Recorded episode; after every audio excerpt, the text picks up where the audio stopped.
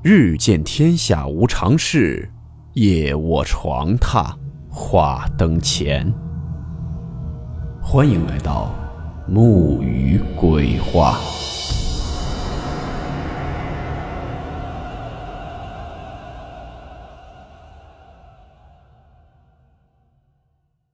大家好，我是木鱼。今天这个故事是一位叫做不可乐的听友分享投稿的。故事名称：怪异的西装男。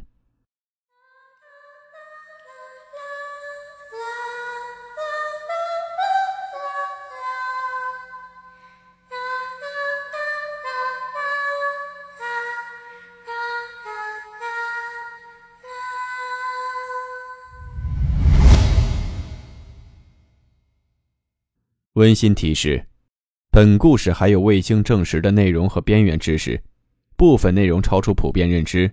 如感到太过冲击自己的主观认知，请大家当做故事理性收听。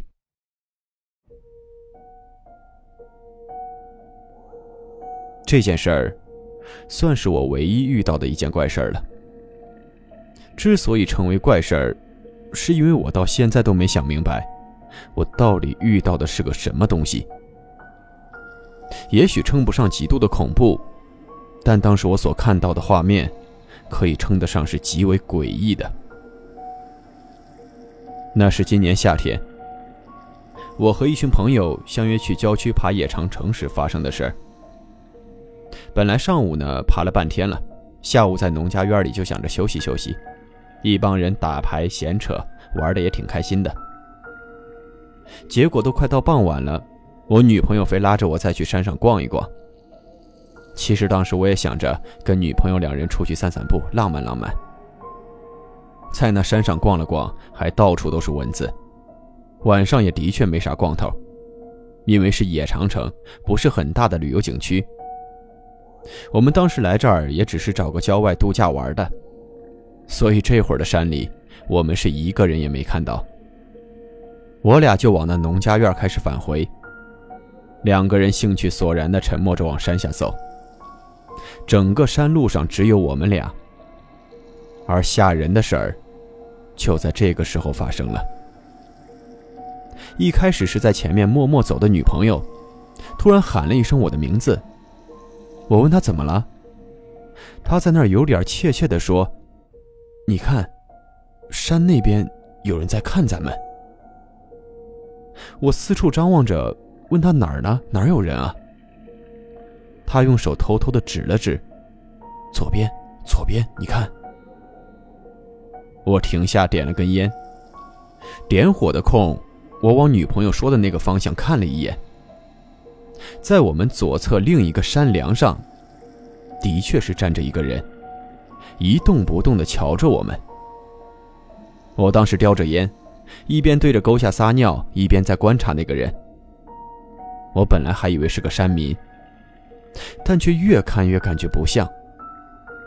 那个家伙皮肤很白啊，跟白纸一样。当时是七月的天气，虽说是傍晚，但是这哥们儿还穿着一件整齐的黑色西装。看着那款式像是八几年的那种，但的确很整齐。我似乎都能看到他脚上皮鞋的闪光。个子很矬，矮胖矮胖的。长得跟个包子似的，梳着一个怪模怪样的中分。他就那么直愣愣地站在那个满眼绿色的山梁边上，就在那儿注视着我们。我小便完拉上拉链，还用拿烟的手冲他挥了挥。他脚下动了动，像是累了换脚一样，还是那么直愣愣地看着我们。女友这时就在旁边喊叫我快走，我就不再理会了。然后跟着就往山下走。我追上女友时还开玩笑的说：“哎，那孙子这天这么热，怎么还穿个西服啊？穿着西服革履的登山，这他妈是变态吧？”我女朋友当时有点害怕了，她大声跟我说：“你别讲了，快走吧。”天已经微微擦黑了，凉了下来。整个山道上呢，仍然是我们两个人。又走了大概五分钟吧，我们已经下了山，开始走一些平道了。可就在这个时候，我们又看到了那个黑西服，矮胖、怪异的背影，站在路边。我大声的咳了一声，然后从我女朋友的背包里拿出了甩棍，握在手里边，继续大步的走。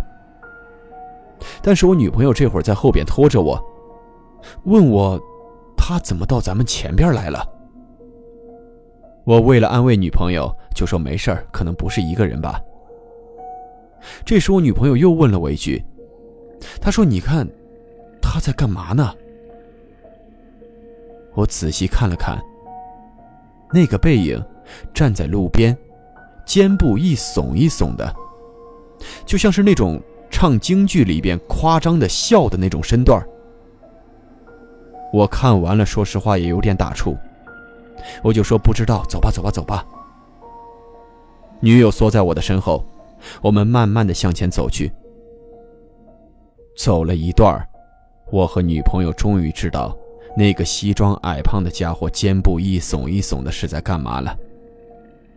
他在哭呢。因为这会儿离得很近了，我俩都听到那种小声的啜泣的声音。我女朋友紧紧地粘着我，一声不吭。我觉得那时我的声音还是比较镇定的，跟我女朋友说：“嗨，原来是个神经病啊。”我们听着那个男人悲伤的哭泣声，慢慢地走过了他。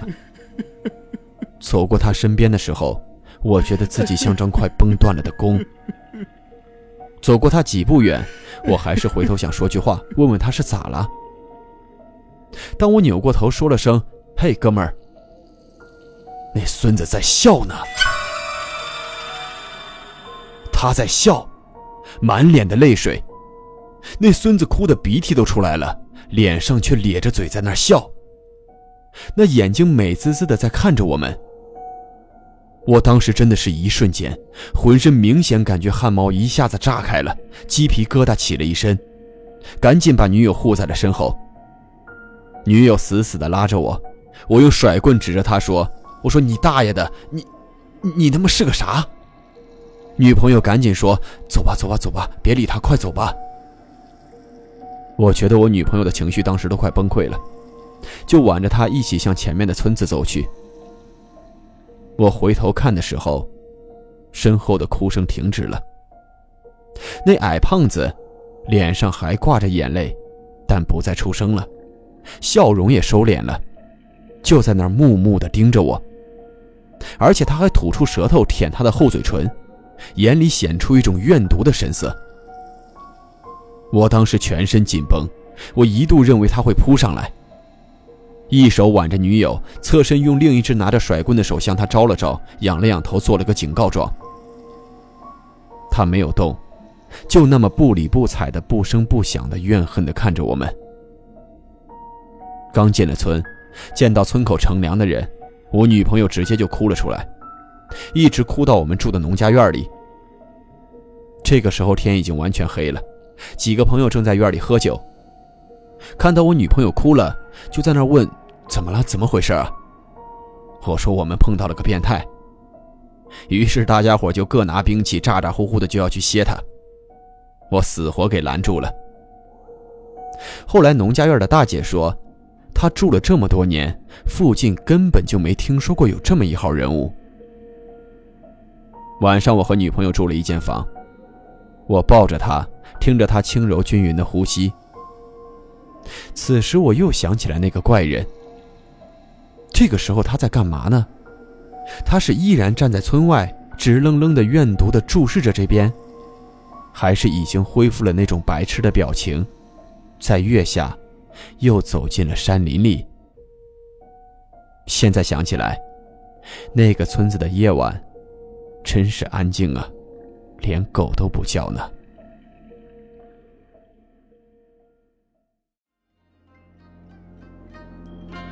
好了，我们今天的故事到此结束，祝你好梦，我们明晚见。